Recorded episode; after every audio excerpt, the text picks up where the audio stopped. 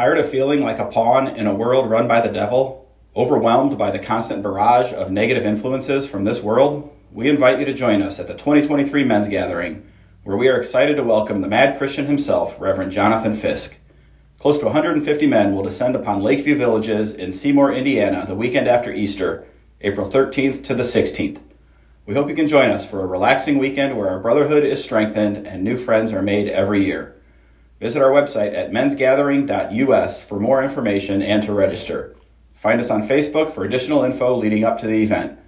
We are expecting a full crowd this year, so make sure to register early to reserve your spot.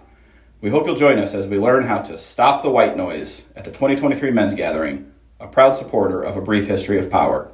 This episode was recorded before publication of Luther's Large Catechism with annotations and contemporary applications was resumed. Dr. Koontz, we last left off last time with you asking a question that I don't really want to detract us for the whole show here, but it you kind of said we should spend more time on this show thinking about what your your information nutrition or uh, the the purity of uh, the value of the trustworthiness of your information and you talked about the the standard American pastime of of watching a flick, but you didn't talk about it as if it was watching a flick. You talked about it as if it was having a very deep, maybe even kind of like emotionally intertwining conversation uh, with the author the, yeah. the, the movie maker. And i think there's something really important there. Like it's it's so much it's like a soul merge right? Or it's like borrowing somebody's dream. And then you ask Correct. the question why would i want to do that? And what's what bothers me is like this entire conversation when i normally try to have it the result is something like are you saying movies are evil? Why won't you watch movies? And it's like oh, but i I, I took a lot of time to make a nuanced question right? Right. And all you can tell me is I'm being a legalist, right? Uh, right. And, and so I, I, think your question is is just so spot on. Do I really want the soul of James Gunn? Just to put one out there, I've enjoyed his movies. Do I really want his soul in my house tonight? Yeah. You know, wherein I can't have any conversation with him. I'm not changing him tonight, but he can change me, and he can change my children. And I think that's just such an important question. So I want you to talk more about it. And people are feeding their souls on the spiritual equivalent of beyond meat, basically. Yeah. I mean, it it looks real, maybe, but it's actually disgusting and full of seed oils that are going to cause all kinds of metabolic dysfunction. And you're just stuffing that goop down your gullet. And, you know, then you're shocked to realize that your soul has been warped by the evils that you're consuming. There are, are several ways to look at this, but maybe the simplest way is to think about a movie from the last time that New York had crime rates somewhat like today's, not as high as the early 90s, but that was the early 70s. You got a series of movies, I think there might have been up to four of them based on what was originally a book. The movies were called Death Wish. And in the first this is this is what made Charles Bronson a film star. And in Death Wish, the guy's wife and daughter are assaulted. I think the daughter is killed. Or no, the wife is killed and the daughter dies later or goes insane or something. I don't know. You, you guys know I'm bad at remembering movies, but the guy, the, the man whose name is Paul Kersey, is changed when he takes a trip. He's an architect. We're going to talk about architecture today. We're also going to talk about crime. He's an architect, and he takes a trip to Arizona to work on some kind of development scheme. And he meets he meets a cowboy in Arizona. Yeah, that's historically what Arizona is. It's not a retirement destination it, for it, Midwesterners. It is definitely the heartland of of cattle herding.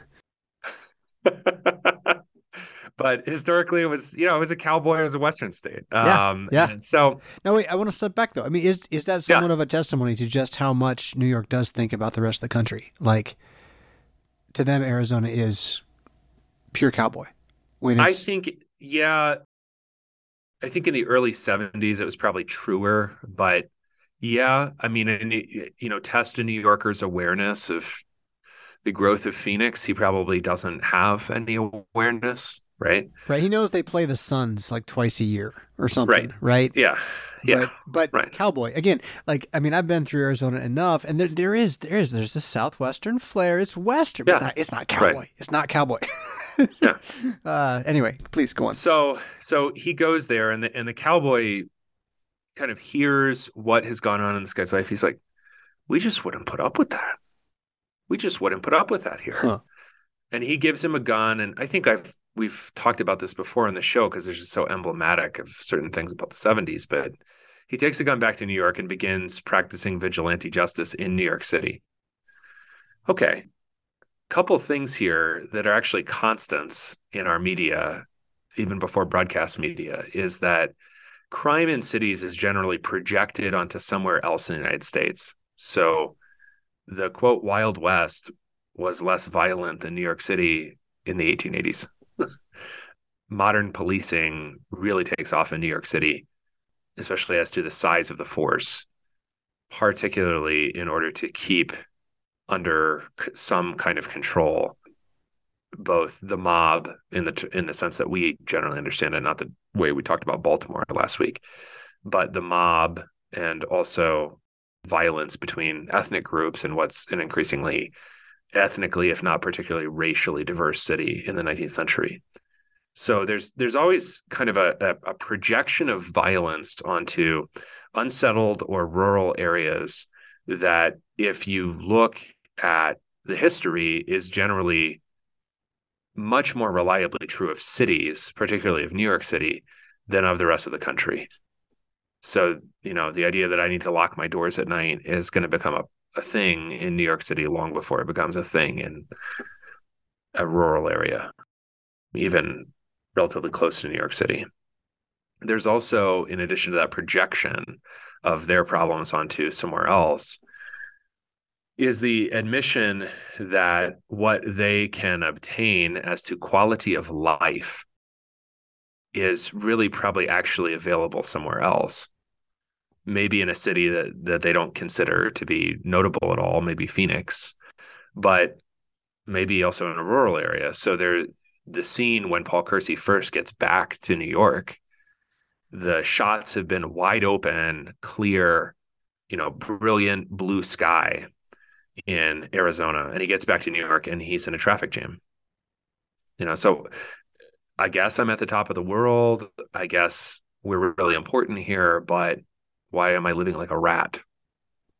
So the all those all those things I think flow together into something that needs to be acknowledged. It's not just that cities are important in ways that we laid out and I and I hope dynamics that we spelled out last week it's also that the decay and the decline of our civilization is seen particularly pointedly in our cities, and that when we are consuming media produced by people from those places, I I always noticed this growing up is that people were so much more nervous on television. I don't mean like scared nervous. I mean like they talked really fast and they were wound up and they were kind of rude on TV and that wasn't what people were like around me on a daily basis and i always wondered why why would i put things from those people with their nervous cramped lives into my life i don't want to be like that so their visions of what reality is like or what it needs to be like or how much you need to mistrust people you're going to see in the grocery store, which is the first place that you see the people that are going to destroy Paul Kersey's family in that movie maybe I don't live anywhere that the grocery store is like that. So maybe I don't need to be thinking about the grocery store that way. And I think that a lot of people are just taking things produced sort of like beyond meat from a completely different environment that is wildly unwholesome and just stuffing them into their souls. And then they're surprised when gradually, by and by, they or their children or their grandchildren or whatever gradually bring New York City or whatever kind of dysfunction may be from wherever home. Well, I just all I hear is that you don't like having fun and that you are judgmental yeah. against people who do. Right. Yeah. Yeah. Well, uh, I mean, obviously, right. Pre- precisely. Yep.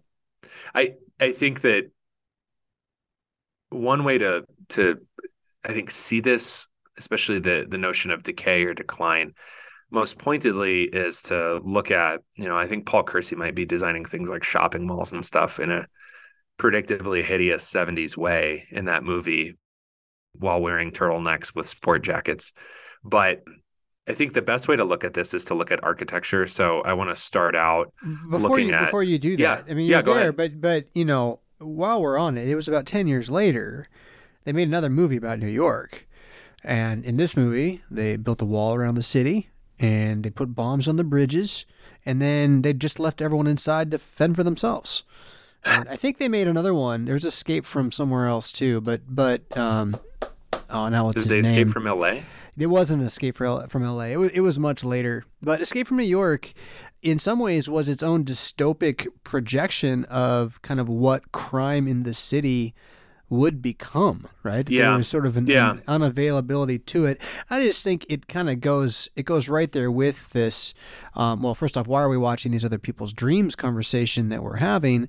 But Right. then then a second one about why are these or uh, do I need unwholesome things from far away? Period, uh, influencing me, and in this way, then how do I how do I engage uh, what I know about New York as a city right now, um, or any of the things it influences, which is as we talked about last time, everything right now. the vision of a, the dystopian city i i have never bought because some of the history relatively recent history so last 30 years that we'll talk about today of new york city shows you that whoever is in control of whatever regime understands what we talked about last week which is that just letting your cities fall into the ground without say founding a new one. So Troy is succeeded by Rome. If you're not going to find something to succeed New York, and, and maybe you will, and maybe you won't, or maybe you're not even trying, but if you can't or don't or won't, then you cannot let it just fall into the ground. So I, I have never found that to be a very convincing vision that it will all just fall into the ground. Everything will turn it everything I, I do not think that everything will be turned into Detroit. No, well, but but Detroit did turn into Detroit, so th- that's where like I find the movie interesting, not because it's going to. It, it, there's a whole nother level of like, how much are movies actually just false prophecies? Should we just see them? They're just false prophecies. We know it, unless a Christian made it, I guess. Mel Gibson's, but like, like so here they are trying to tell us what the future is going to be in some way, and Yeah. They often have elements that are like spot on. And so I remember watching video from a year and a half ago of a firefight on the streets of New York. We got one gunman of minority persuasion running in a direction, firing over his shoulder as he runs. A moment later, another gunman runs after, you know, full extension, firing as he chases, and there is a police car maneuvering around them in the street, avoiding them entirely to go on with its its route. Um, and this is out of New York. So to me, like whatever whatever dystopic you know joke of a of a permanent solution on your risk board, Escape from New York was like what they were worried about it's actually it's it's, it's right there right? Like like the cops aren't doing nothing.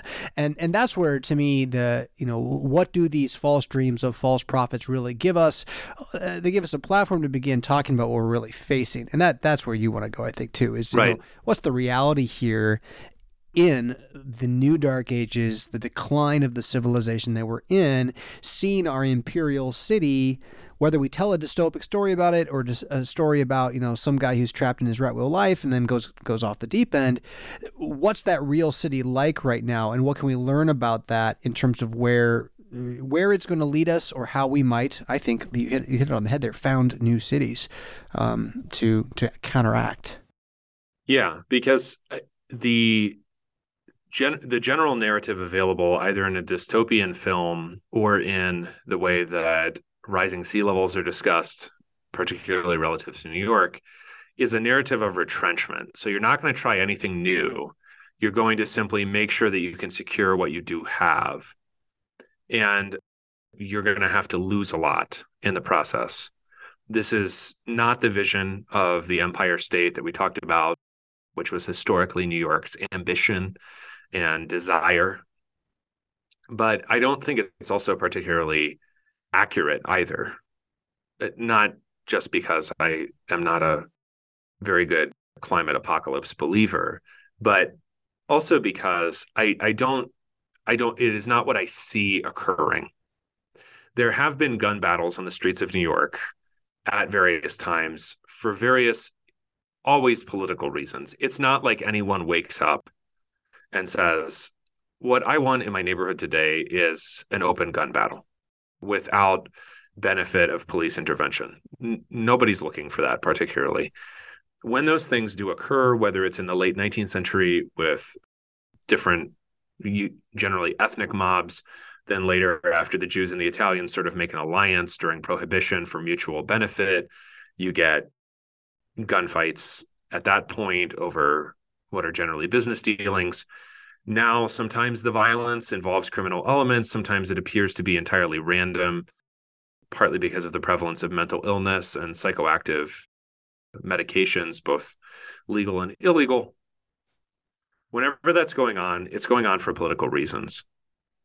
So the movie Death Wish was right about this that the reason that justice is not being done is because, in some measure, the authorities do not want it to be done. That is not societal collapse. Societal collapse involves the simple fact of things no longer functioning. I would be willing to say that South Africa as a country is collapsing. Detroit and certainly New York City are not collapsed they are retrenched in many ways, but they are simply living in their own ruins. That's something different, right?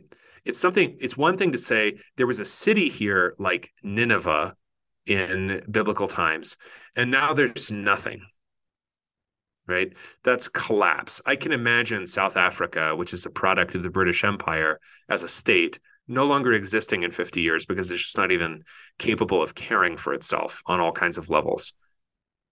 Detroit didn't go out of existence, it became a shell of its former self. Now, I think that is visible simply in the architecture of the city of New York, where the things of greatest ambition have all been achieved, in some cases, for a very long time. And now the trick is to preserve them so that people want to live in at least those neighborhoods, which is why Manhattan has become so nice and affluent in the past 30 years. But nothing of like ambition is being done. And that is something different from saying that we are undergoing collapse. I think it is something more like dark ages have already come. You're already in them and but it's not like you're going to be aware of that in, in your own lifetime necessarily because there is some continuity right so people people lived in rome between you know 476 and i don't know the middle you know the high middle ages when you get some roughly similar level of cultural achievement in certain ways. It's not like it was empty. People were there. They were living there. They were romans. They were very proud of it. Now, were they really the same people who were there in like AD or I'm sorry, 400 BC? No, they weren't. The population had been largely replaced by slave labor brought from the Middle East. Were they speaking the same language? No, they weren't speaking Latin anymore. Were they achieving the things or ruling over the same amount of territory as ancient Rome had? No, not at all. But they were Romans. So that's what I see happening with us is like we're no longer going to produce a Chrysler building. We're not going to produce a Flatiron building. We're maybe going to take care of it, or maybe we won't, but we're still going to live there and call it the same thing.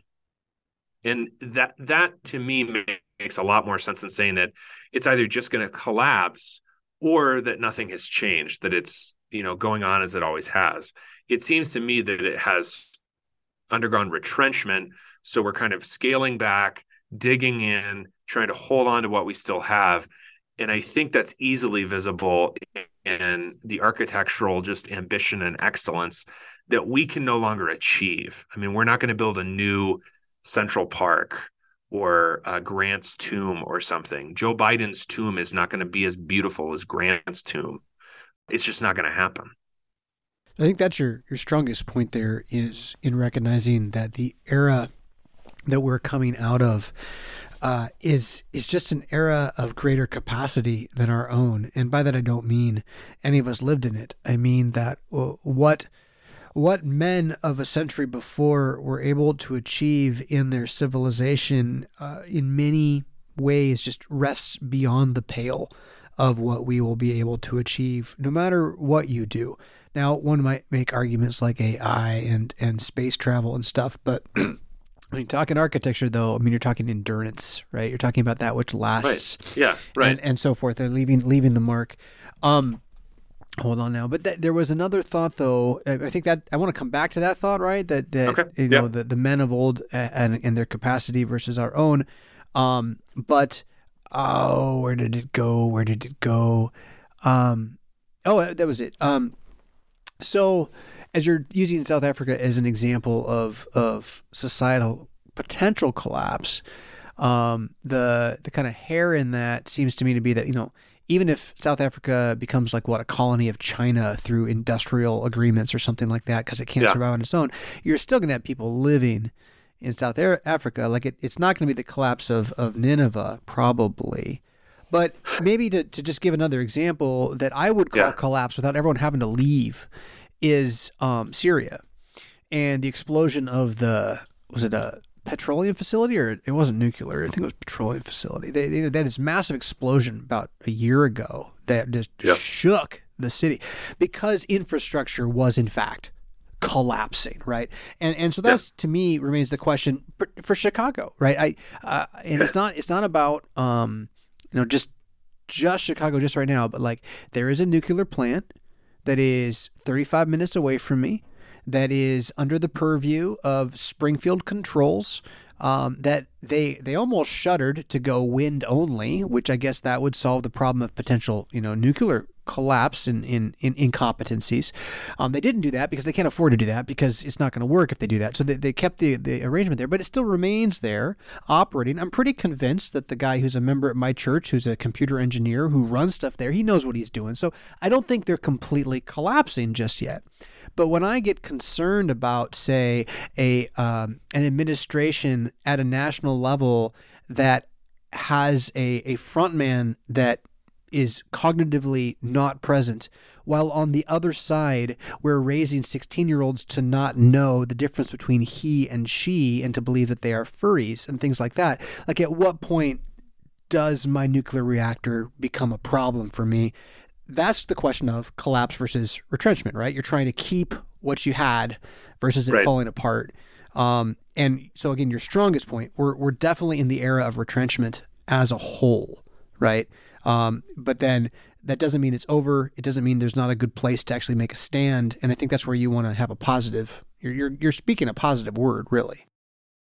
I am because I, I I don't think that any of the things that were achieved were achieved by people who simply inherited them as givens in the way that many of the listeners will have probably thought about the United States or Western civilization or something until a certain point where they realized that these things were actually under various kinds of threat. All the things that we've discussed with New York City were achieved by people who set their minds to something, sometimes to achieve things that were deemed at various times impossible. And the construction of lasting buildings, I think, is much more significant than having been to the moon at various times because in the whole scheme of things, I look at having been to the moon similar to, I don't know, Henry Hudson's voyages, you know, in and around what becomes New York City. It it, it really uh, achieves nothing of lasting value unless you settle it, unless you develop it, unless you maintain and extend dominion over it. So what what we're looking for is the exercise of dominion, not merely having visited or having at one time seen or something like that. So in that case, I, I, I don't find that that's like a capacity that the human being is going to lose altogether. I think it is simply much less widespread than it once was, partly because of the distraction, partly because of the sheer evils that become widely accepted by us. So that that's what that's what I find is that at, at times of retrenchment, both human spirits, but then also because of human spirits, human achievements, the exercise of dominion, the desire for exploration or cultivation of some art or science gets smaller and smaller and smaller and smaller. So if you can't even maintain control over your own attention span, obviously you're not going to achieve you're not going to you're not going to build what was considered a half decent building in 1895. That's just the way it goes. So you're going to remain in the, I mean, Dark Ages is sort of a slander produced by the Enlightenment. We can we can talk about that term as a term and its accuracy some other time. The the point that I'm making is that these things don't happen by accident. People get sucked into ways of thinking and senses of possibility in certain times and then remain there and I think a lot of times we think that this is this is really only something that happens to people that are just necessarily, you know, small-minded. Their whole world consists of the, you know, 70 people they know with any kind of familiarity and and the little place where they live. So we think this is somehow a function of small towns. Sometimes this is a function of entire civilizations, and then it becomes in, in especially poignantly sad and obvious in the places that should be places of greatest dynamism but instead are places that are i mean just just fallen down versions of their former selves. Right. So street view 1923 versus 2023 does that, that illustrate that? Yeah well take yeah i mean take an example and it's it's helpful because we're we're more than 100 years past the invention of reasonable camera technology. So you can watch silent film even from before World War One, but just go back hundred years to 1923 and look at the way that people look on an average street in Manhattan or Staten Island or wherever, and then look at the same street, go to the same street, look at the people moving up and down on that street and going about their daily business in 2023 you'll find that they look physically different because we are afflicted in an I mean the real pandemic was obesity and remains obesity. What we are, are you talking about? We are I've afflicted in our heard. bodies. Yeah, right. We're afflicted in our bodies. We generally are are barely dressed or we are poorly dressed relative to our forebears when they went out in public. Our bearing, our presence is often sort of slovenly or scared, slouching. And this is just to speak of the people, not to speak of the places, which may now be placarded with attention grabbing things, juvenile things, warping things in a way that was not the case so much in 1923 it's hard not to conclude that we are living in a ruin in that case. Now, it's a ruin that provides greater personal physical comfort. I do think that that is the thing that has continued to increase even as America has begun to slip into a dark age is that personal physical comfort on a daily basis continues very often to increase. And and you'll notice this because this is the thing that they can sell to you without necessarily lying is that they will take away something that you would have had formerly to do. Okay. So they'll they can offer you this new thing. Now you don't even have to look in your blind spot because we've got this little indicator light on your car that tells you when something's in your blind spot. So you you can do less. Now, I'm not saying that's good for you. I'm saying that's what they can reasonably actually offer you is greater personal comfort. The beauty of public spaces and the people you meet in them will and does continue to decline and that is something that is pretty easily visible whether you are physically there or you're just observing these things on some kind of you know film is that this will decline and it will continue to decline as long as you are continuing to enter a dark age. Which, which brings us back to is the is the status of of the common man and the average man, and that's where. Yeah. Not, not to say the dystopic narrative is correct. I love everything you said earlier about it. I, I, I remain kind of in the view that it's sort of a, a false prophet's way of getting some things right, is what dystopia tends to be. Yeah, I think dyst- dystopia makes palatable to the common man who's going to be the audience for a Hollywood film specifically. It makes palatable to him the things that seem to resemble dystopia in his everyday life. Yeah, It's the, not the like- concerns. Yeah. You can see the threads of That's where right. it's going to go. That's right. So, so I, I I give you you know 90 minutes of release of your hatred of certain facets of everyday life that your grandfather never had to deal with. That's obviously not a problem for a wealthy person who can insulate himself from these things. But the fact that your grandfather could walk around his neighborhood without fear of his life and people looked nice and had some form of like public manners and all of that's gone, well, that's obviously not going to be in the dystopic film. Yeah. Um, Yeah. So this common man that then is is living in the current moment Yeah. is the one that I am concerned, if not him, his children will not be able to operate the math that the infrastructure of our of our world runs on, and, and maybe they'll Yeah. import them all from India, and we'll have enough. I, I you know I don't know. And is that racist? Did I say that? Was I racist? Maybe people from other countries who are doing the labor to learn basic kind of uh, skill sets and are willing to work for a lower income than the average um, uh, uh, hillbilly in Illinois. Um, uh, maybe they'll come and they'll they'll save us all. Uh, immigration is our salvation. You know, people that's a that's a policy.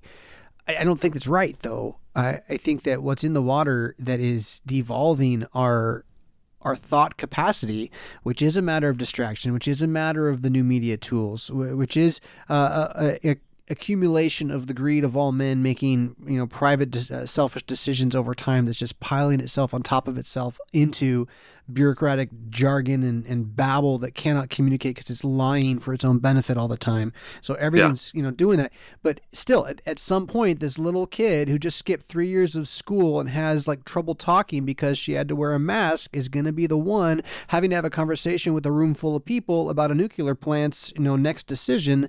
And uh, i that's where to me the the collapsing factor here um, uh, has to be seen. Maybe, maybe I, don't, I don't think we're disagreeing at all, but like yes, we're Yeah. in the ruins, but it could get worse. Is that what I'm saying? Yeah, that's what I'm saying. Yeah. it could get worse because the the the notion of salvation by immigration is not even it's not even true if you as I as I like to do on the show and I encourage people to do is the more American history you learn, the more you can not only tell periods and and people and places apart, but you also begin to learn to tell the difference between different kinds of white people. So this is just you can go look this up. Dude, all white people are the same, And and, they're I'm- all racist. Stop it.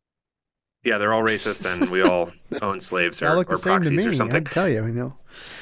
Uh, I, um, and I'm gonna and I I'm gonna I'm gonna do this because you can look it up. You can look up the history of our defense programs. You can look up the history of our space program. You can look up the history of a lot of things. Is that let's say like the the two if you want to if you are willing to group them this way, the kind of base American stock populations to which my two sides of my family belong, which would be Yankee and Appalachian, respectively. Neither of those is these groups. But what I will say is that America's 20th century, especially 20th century, technological achievements rely vastly disproportionately on white engineers from the originally from the Midwest. Okay. It's the same as saying that the venture capital industry doesn't take off unless people from the Northeast and then who eventually move to California make it what it is. That's just the fact. And acting like those groups didn't exist or aren't actually crucial, or anecdotally, if you're a Missouri Synod Lutheran, you probably have a disproportionate number of engineers in your congregation relative to the general population. I bet you do. And I bet you don't have that many salesmen relative to the number of engineers that you have. populations produce different characteristics and have different excellences. That's true of cultures throughout the world, throughout time. It's okay to admit that. New York runs off a certain kind of financial and commercial dynamism, particularly from Yankees. If you take a look at these things historically, that's going to be the case. That shifts in the 20th century. And at this point, white males in many boards of publicly traded companies in the New York Stock Exchange are now very consciously discriminated against. That's not going to be the same civilization. India has development, it just doesn't have broad development. The really unique thing about the United States of America was that we would provide development, high standards of living for the common man. Our dark ages involves the erosion of that. Even if you could import infinity Indian engineers and they didn't engage in widespread caste warfare as they do in some companies already headquartered in the United States. If that didn't happen, they still would not bring you back to or maintain what your grandparents remember. Because that was a civilization aimed to produce a certain kind of life for the common man. Indians don't produce that. They produce a highly stratified, this is what we're now getting in the United States of America, a highly stratified society with widely differing standards of living for different incomes. That's what's going to become normal. Okay. It's, it's already here. Yeah. Yeah. And in some places it's already here. Right. So I don't think that that's going to be, that's going to be happening. It's, it's also why I, I you know, just people are not as replaceable as corporations treat us. We're just not. No and argument. so it, if we want a certain vision of life, we have to, as our forebears did, create it for ourselves. It's not going to be given to us. Even if none of these forces were hostile. Let's say they said, Oh, you're a white male. What are your test scores? That's fine that you're a white male. What are your test scores? What have you objectively achieved? What did you create? even if even if that were actually true if we just waited on other people to create things for us we would we would die waiting at this point so if you have a certain vision of life that you'd like to achieve or you would like to build a memorial to a famous general as equally entrancing as Grant's tomb or the Victory Arch or the statue of Sherman I'm just naming New York City things then you got to do it for yourself you always did it's just that the factors working against you now may be much greater. they may be much greater. Right. All right. Which gets us back to, you know, the capacity of men before us. They just had shoulders to stand on that we don't have. And they had they fathers who told them where to go and what to do in ways right. that we didn't have. And uh, that's right. Uh, so uh, we, you know, we're, we're got 20, 23 minutes left here. Uh, yeah. And, and we want to get into uh, crime statistics and how that leads to Rudy Giuliani. Giul- I can't say it right. Rudy Giuliani, right? Well, what does Rudy Trump's Giuliani. lawyer have to do with crime in New Trump's York? Trump's lawyer, yeah. Um, and I, somehow we haven't mentioned Trump at all, and that's okay. Rudy, it's the greatest episode Giuliani, ever. It, it, it, it's that's right, absolute the best. Rudy Giuliani becomes mayor of New York City in reaction to a period of time, the 70s shading into the 80s and even the early 90s, when two things are happening in New York eh, that we begin to have a sort of moment of racial upheaval and reckoning in the late 60s, flowing into the early 70s, that eventually will get New York's first black mayor and David Dinkins. It it also sees the city endure a blackout that, unlike a relatively recently previous blackout was full of crime and destruction in the late 70s and the potential for the entire city of New York to go bankrupt the potential it didn't actually happen in the late 70s that sort of racial rec- racial reckoning that upheaval that destruction that decline is mitigated by the financial well-being of Wall Street in the 80s David Dinkins, the first black mayor, is elected he beats Rudy Giuliani by a handful of points. And I, I, I want to say this is 1989. Dinkins wins. Crime continues to rise. The thing that I want to say about crime stats is that crime stats are also to some degree, so I'm not calling them completely unreliable. They are to some degree a, a function of, of political categorization necessarily. So certain things are going to be reported, certain things are not going to be reported. So when people say, well, crime is not as high today in 2023 as it was in the early 90s in New York or nationally or whatever, violent crime, I'm like, maybe. or maybe you just moved some boxes around or got rid of some boxes that you used to put things into. I don't know. And so uh, there are some there are some celebrated cases in the 80s that lead up to the sense that the city is just simply out of control. There is the subway shooting in I believe 1984 where Bernie Goetz shoots. He's white, if you can't tell from the name Bernhard Goetz, where Bernie Goetz shoots four black males in a subway whom he claims were trying to kill him. There's also the rape of the Central Park jogger, and I want to say that was 1989 these things are all racially loaded as crime and crime stats always are in the United States of America because if you just look them up, the part that is reliable is that uh, blacks are going to commit a disproportionate amount of crime in the United States. That's true in every state, that's true in every city. So these things are all racialized. This is part of Dinkins's problem is that he's seen as soft on crime because it is detrimental not only to his race but his race is considered as a political constituency. Giuliani loses in 89. In 93, he's going to win by basically the same percentage that he lost in 89. And the narrative is going to be the city is out of control. Now, Giuliani, Giuliani, and this is the way that these things work in the United States, Giuliani is not going to phrase that in explicitly racial terms. Black people in cities can talk about crime in racial terms, white people cannot. Those are just kind of the rules, certainly post 1960s. So Giuliani's pitch then, and this will be familiar to basically every listener, because it's probably the way it's probably this sort of default for people. Probably the way that you think about crime is that it's not a racial issue, it's a justice issue. Okay. So this is not about being unfair to this or that race. This is about like you did something wrong, so you should be punished for it. That's understood as an implicitly racist argument now, but it also was in 1993. It's just that in 1993, the media was not nearly so monolithically against such an argument in terms purely of justice, which has a blindfold over her eyes because if you shoot somebody in the face illegitimately, whether you're black or you're white, you go to jail. That's the way it works, right?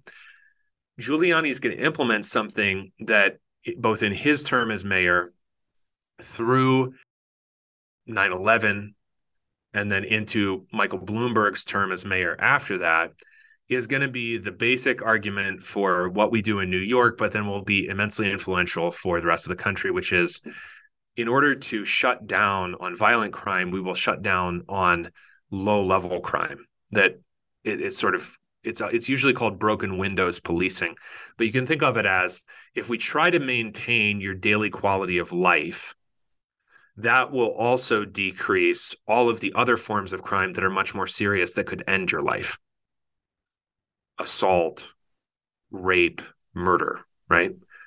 If we make sure that you can't just, people can't just run around this neighborhood breaking windows, that's going to be implemented. And the, the tactic that they especially use is called stop and frisk. So if someone looks suspicious, he's stopped and he is searched. Okay that is the very thing that I think this is why I think we have kind of gone back to the 70s. That's the very thing that begins to end as acceptable public policy in 2020.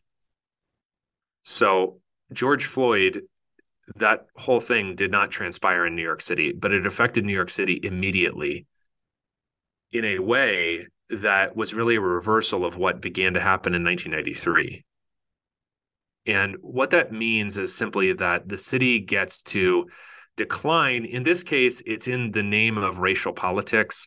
And because these things are sacrosanct, it's almost like if you spoke against it, you are evil, right? Because you are racist, because you don't understand how stop and frisk is disproportionately affecting young black males or something. and, anything that you say against them or for this policy or whatever is necessarily evil. Here's what I think changed it takes politics and makes it a religious matter. Yes. Right. So certain things are blasphemous, biblically speaking, because they go against the God of the universe. They go against his word, they go against his nature, his will, whatever. In politics, you you really cannot operate with the same definition of what is acceptable to be said because you're supposed to allow things to stand to just go out there on the table. So if you're going to have open public discussion or you're going to have discussion, let's say you're it's a monarchy, so you've got the king and his advisors, whatever your setup is, you have to in order to make good decisions, you have to be able to just openly state what something is. So if I say that this is the nature of crime in my neighborhood, then you know that's I, I have to be able to say that. So you get a situation in a sort of politico religious regime, you get a situation such as you have today in New York. So, New York in 20, 2020 or 2021, can't remember exactly. I, I want to say it was 21. New York elects its second black mayor, Eric Adams. Okay. Eric Adams gets elected on a platform that is considered to be significantly less progressive than some of his opponents. I think some of whom are Jewish, some of whom are Asian. I think one was Hispanic. I can't remember who all was in the Democratic field, but that's the only field that matters for New York City mayor. Eric Adams gets elected. Why? Particularly because he says we're going to bring we're going to bring the city back from COVID, but also we're going to stop crime. We're going to we're going to cut down on crime. This is wildly popular. Guess what? Black people, Hispanic people, white people, Asian people Nobody likes getting shot. Nobody likes getting mugged. Nobody likes gunfights on the streets. Nobody actually likes these things. You're not dealing with an with an example of something culturally specific to whites that they like orderliness on the street and it's white supremacy when you expect people not to break windows. You're dealing with something that is a matter of natural law. So he gets elected on this platform. Why does he get elected rather because Adams is not a terribly articulate man, nor was he particularly well known. How does he get elected? He gets elected because a black man is allowed to say those things. You're still dealing with a religious situation. It's just a racialized religious situation. Okay. And the reason that I think that that is another symptom of the dark ages for the United States, or that we are in decline, or that New York City is whatever Mayor Adams has been able to achieve, especially on the subways since he got elected, we're still dealing with a situation of decline is where we cannot openly state what the case is that this is a matter of justice and not a matter of, you know uh, just merely political constituencies organized around race and the games that they necessarily play. Because when i cannot actually say what is going on i cannot actually figure out how to do better. So if i'm saying hashtag stop asian hate but I'm not saying like, well, who and under what circumstances are these Asian people in New York City being attacked? I cannot actually get better or solve the problem. If I can't, and we've talked a lot about crime and race in like the past 10 minutes, but if I can't do the similar thing for architecture and I can't say, well, why am I unable to do what they could do 100 years ago? And how do I approach doing what they were doing 100 years ago? I will never equal or surpass what they did 100 years ago. I will never do anything equally beautiful. It's sort of there's there's like a basic lie at the heart of decline. Even without media, even if none of us knew anything of what was going on in New York City, there are lies at the heart of decline that I think are absolutely essential to counteracting. And if those lies are allowed to per, to to continue, if they're permitted to exist, then they will corrode everything else around them. We will talk in euphemisms about crime. We will speak very vaguely and ambiguously about whether this architecturally is the equal of that architecturally. We will never obtain justice or excellence or any other goal we might have because we're basically lying to ourselves right in any variety of ways right right we've got a magical dogmatic terminology that Right. limits what we're able to say, and as a result, we can't talk about the elephant sitting there right in the room because elephants don't exist. And eh, you know, it's it's it's an, it's an old hack idea, right? Yeah, but but Yeah. it's it's spot on to where we are politically, and and particularly the insight that if you're if you're a, if you're a man in a city right now and you are white, then your ability as a politician to look and act a certain way at all is just off limits. Right. Even if it is who you are, and in fact, better than that, what the city needs, right? What the people need doesn't matter. Doesn't matter. And on a certain level, the rejection of your ability to improve the scenario in the name of your being a white male is a sweet aroma of sacrifice to the gods. It's okay that we have to decline because this other reality, racial justice, is more virtuous than the well-being of all people, right? Yeah. Um, and and that that recognition that we're I'm not allowed to even say that much what I just said. Like I'm not in the pulpit right now, everybody. You know, I do this in the pulpit. It's a different game, isn't it now? Right? Um, why why is that? It's not so much that we need to be able to say bad things about other people groups. It'd be nice if white people could talk about themselves and get honest with themselves a little bit about their own whatever, rather than always being like there's no such thing.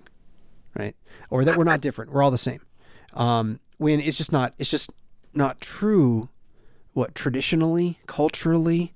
I mean, Kwanzaa aside, for goodness sakes, uh, there there is a history here, right? And if we're going to figure out what destroyed us, let's get real narrow on parochial LCMS. yeah. Now, if we're going to find out what destroyed us, then we can't have questions be off limits because NBC will be mad, right? Like it, Right. just, it just can't be that way. That's we have right. To, we Yeah. have to be able to hold our own.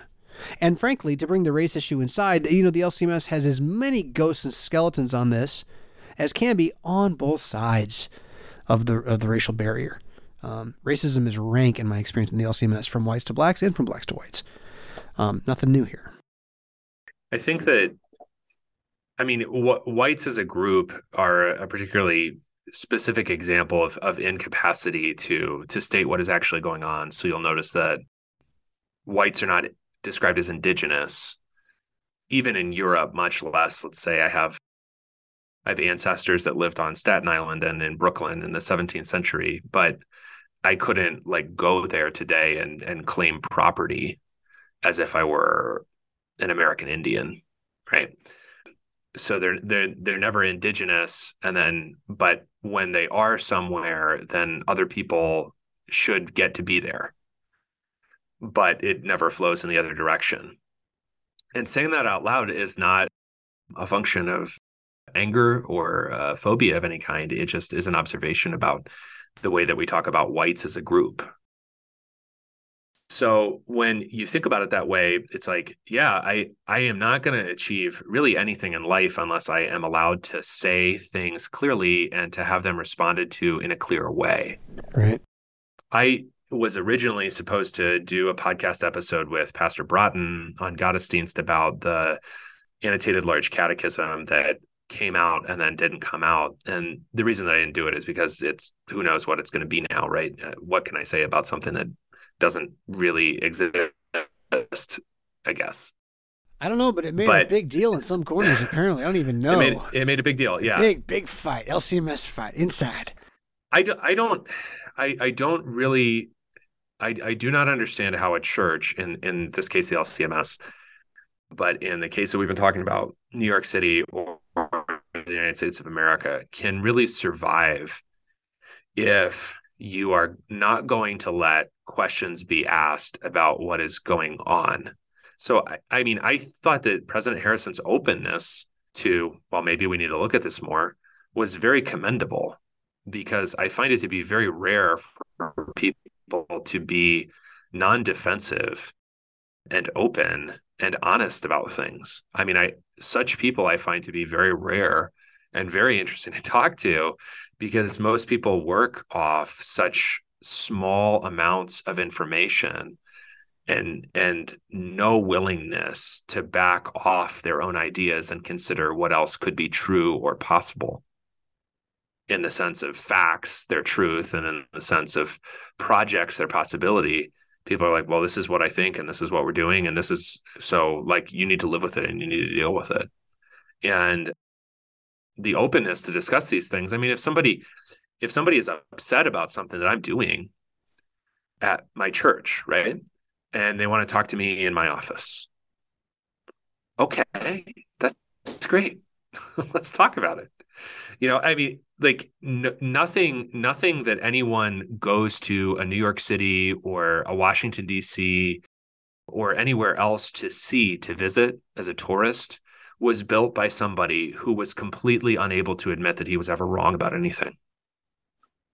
You know, greatness and great things and beautiful things are not achieved by the kind of small mindedness that is never willing to admit that you could be wrong about anything. And I said this on the Discord, but I mean, this is the reason that we structure Brief History of Power the way we do, where neither I nor Pastor Fisk is dependent upon it in any kind of way, because I think that dependency creates a situation that is bad for everybody. It's dependency ultimately suppresses truth in media not not in everything. I mean you're you're dependent on your spouse and she or he is dependent on you. And that's a good thing. That creates truthfulness and that that fosters love. But in media or in public discussion of facts or projects dependency fosters some measure of conscious or unconscious dishonesty. It's just in the nature of the beast. So we want to be able to publicly discuss things and and I I welcome public discussion of these things. But a lot of times whether it's in our church body or whatever else things are produced publicly but they're not really for public discussion. They're for public consumption. Correct. And that's that's that's really different you know? It i mean makes i could it difficult stand to up handle yeah. changing terrain yeah in, in the, it right. just it makes it difficult to handle anything that's different than it was yesterday. It really does. Right. Because we we all have our own ideas of what the world looks like and why it's that way and whether it's a good thing that this neighborhood in, you know, whatever Brooklyn is gentrifying or whether gentrification is just a euphemism for white people and so is it bad if white people move it? You see how this works? We have all these euphemisms can we talk about it openly? If we can't talk about it openly, we really cannot remain together as a group or achieve anything as a group. And that goes for churches and that goes for church bodies and that goes for families and that goes for nation states and city states. So, from that profound point that we could almost end the show on. I, can you tell me the narrows of this whole controversy, which I really did miss out on? I found the one Twitter thread that was shared in Discord, and I kind of read it, and, and it gave me enough information to know I didn't know what I was reading about at all. Except, I mean, there were some nice things like financial um, uh, uh, accountability for the LCMS, and mm-hmm. and uh, that's all great. I'm, I'm all for these things. Um, I don't know that Twitter threads get us there. But this was a big deal. What what was the problem with this document, which is the large catechism, which in theory, in theory, shouldn't be a problem to publish? Yeah, it was, and right? it wasn't the large catechism per se. It was the essays interpreting or applying the large catechism that were an issue, and the issue was was that they contained the seeds of or the full expression of right i'm trying to give you a sense of the spectrum of debate here critical race theory or an inability to defend the notion of self-defense and uh, the essay on the on the fifth commandment or just various things like that. You can go find us.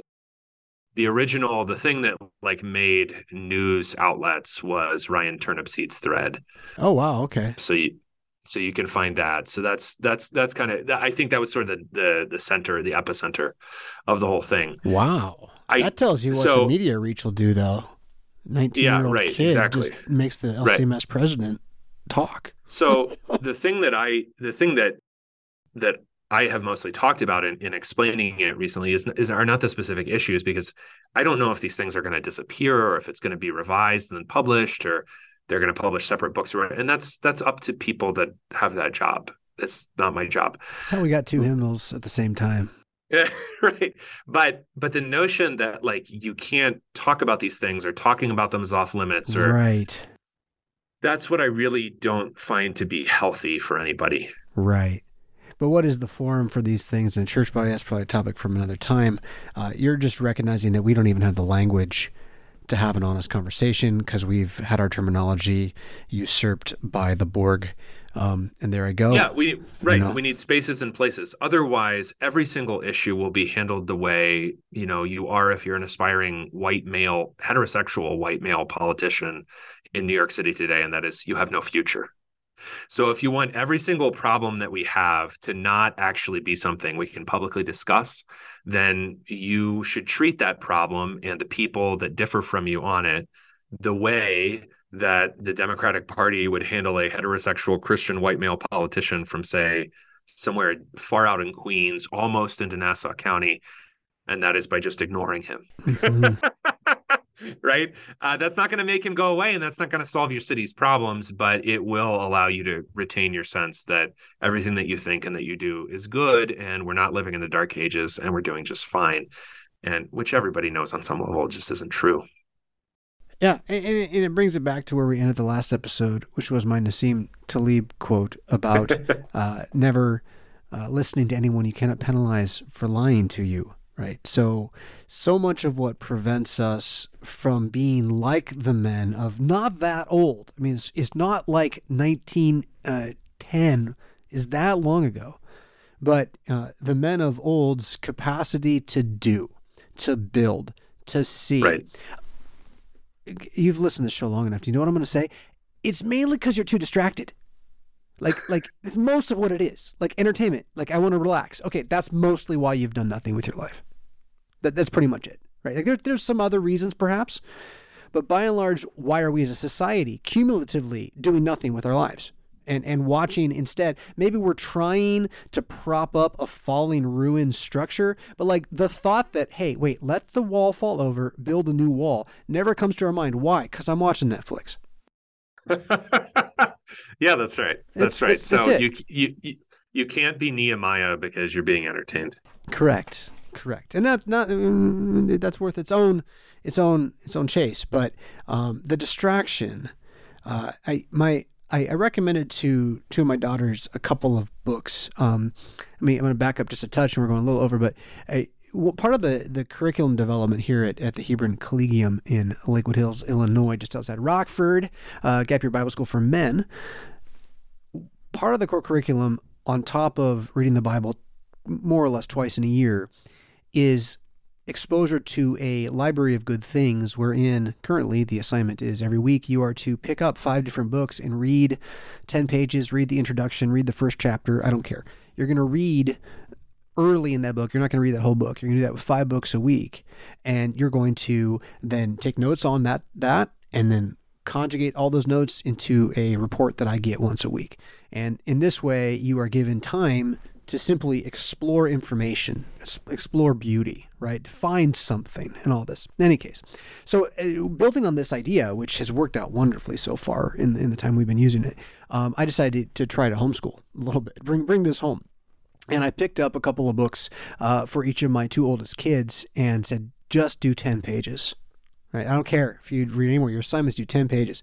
And I threw them pretty hard stuff. Like I threw my my 18 year old Ideas Have Consequences by Weaver, which, I mean, golly, I mean, it's, it's a, that's a piece of work.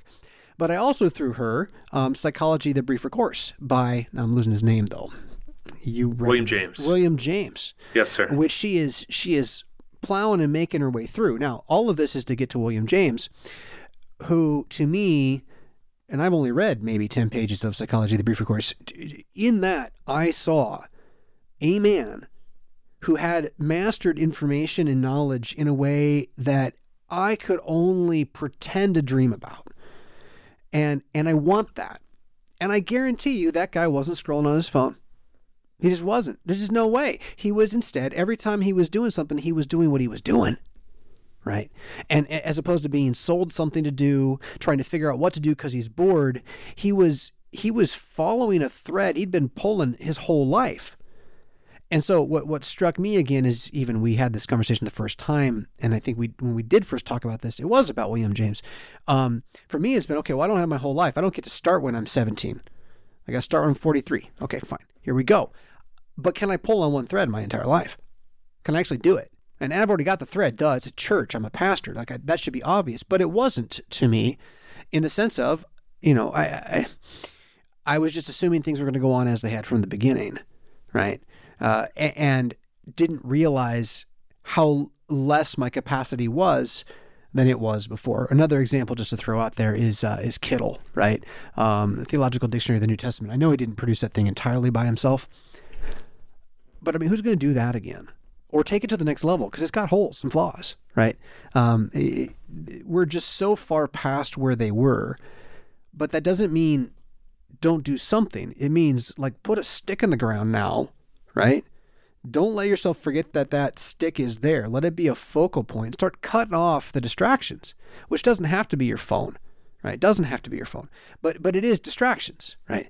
And and hone what you're what you're watching, what you see. Let your eye look on those things, which are about the things you want the future to be. Again, it doesn't. You can't dream it up on Netflix and then go do it. It doesn't work that way. Um, you can you can build a really bad chair, and then you can make a somewhat better chair, and then you can make a pretty good chair. Right? Um, doesn't have to be the chair, but what what are you going to do? Or are you just going to sit here and complain about how it's all collapsing when it isn't even collapsed yet? You're just living in the ruins in one minute. There we go. uh, do you want to say something of that before I close it up?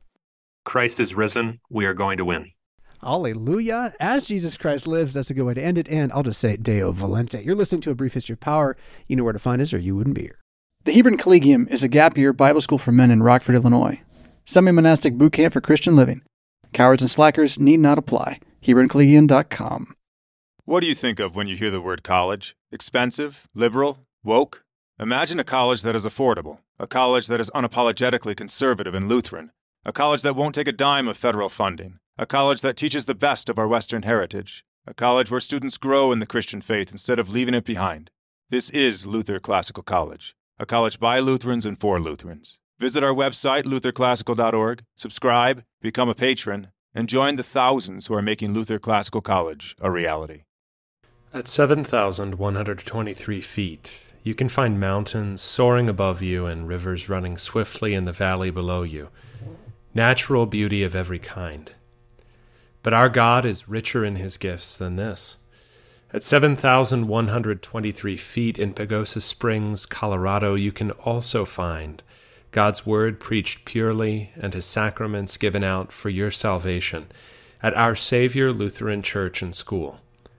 Located off US 160 just west of downtown Pagosa, Our Savior offers your children a wonderful place to learn of Christ and His wisdom week in and week out and offers you the medicine of immortality Sunday in and Sunday out. Our Savior Lutheran School provides a Christ focused classical education that enriches the child's soul with the best that has been thought and said to the glory of God. Whether you visit while vacationing or hunting in the beauty of the area, or whether you would like to join a group of faithful Lutheran Christians, our Savior Pagosa Springs has what you're looking for. Divine service with Holy Communion is each Sunday at 9 a.m., and Bible class follows at 10:30. At more than a mile high, you will find Christ in all his glory in the midst of his people at Our Savior Lutheran Church and School, a proud sponsor of a brief history of power. Find out more at oslcpagosa.org. North Idaho is home to beautiful mountains and scenic lakes, small town tranquility, civil freedom, and the faithful Lutheran parish of Blessed Sacrament Lutheran Church, located in Hayden, Idaho, near Coeur d'Alene. Blessed Sacrament Lutheran Church is a proud sponsor of A Brief History of Power. If you like what you hear on Brief History, then you will love Blessed Sacrament where the Lord's Word is faithfully preached, and Christ's body and blood are administered at every divine service. Whether you are visiting Idaho or considering moving to Idaho, wouldn't it be nice? Please join the saints of Blessed Sacrament Lutheran Church for the Mass and Augsburg Academy Bible study. Directions, service times, and much more information about this confessional liturgical parish may be found at blessedsacramentlutheranchurch.com. Blessed Sacrament Lutheran Church, historic Christian orthodoxy, the evangelical Lutheran faith in the beautiful inland Northwest.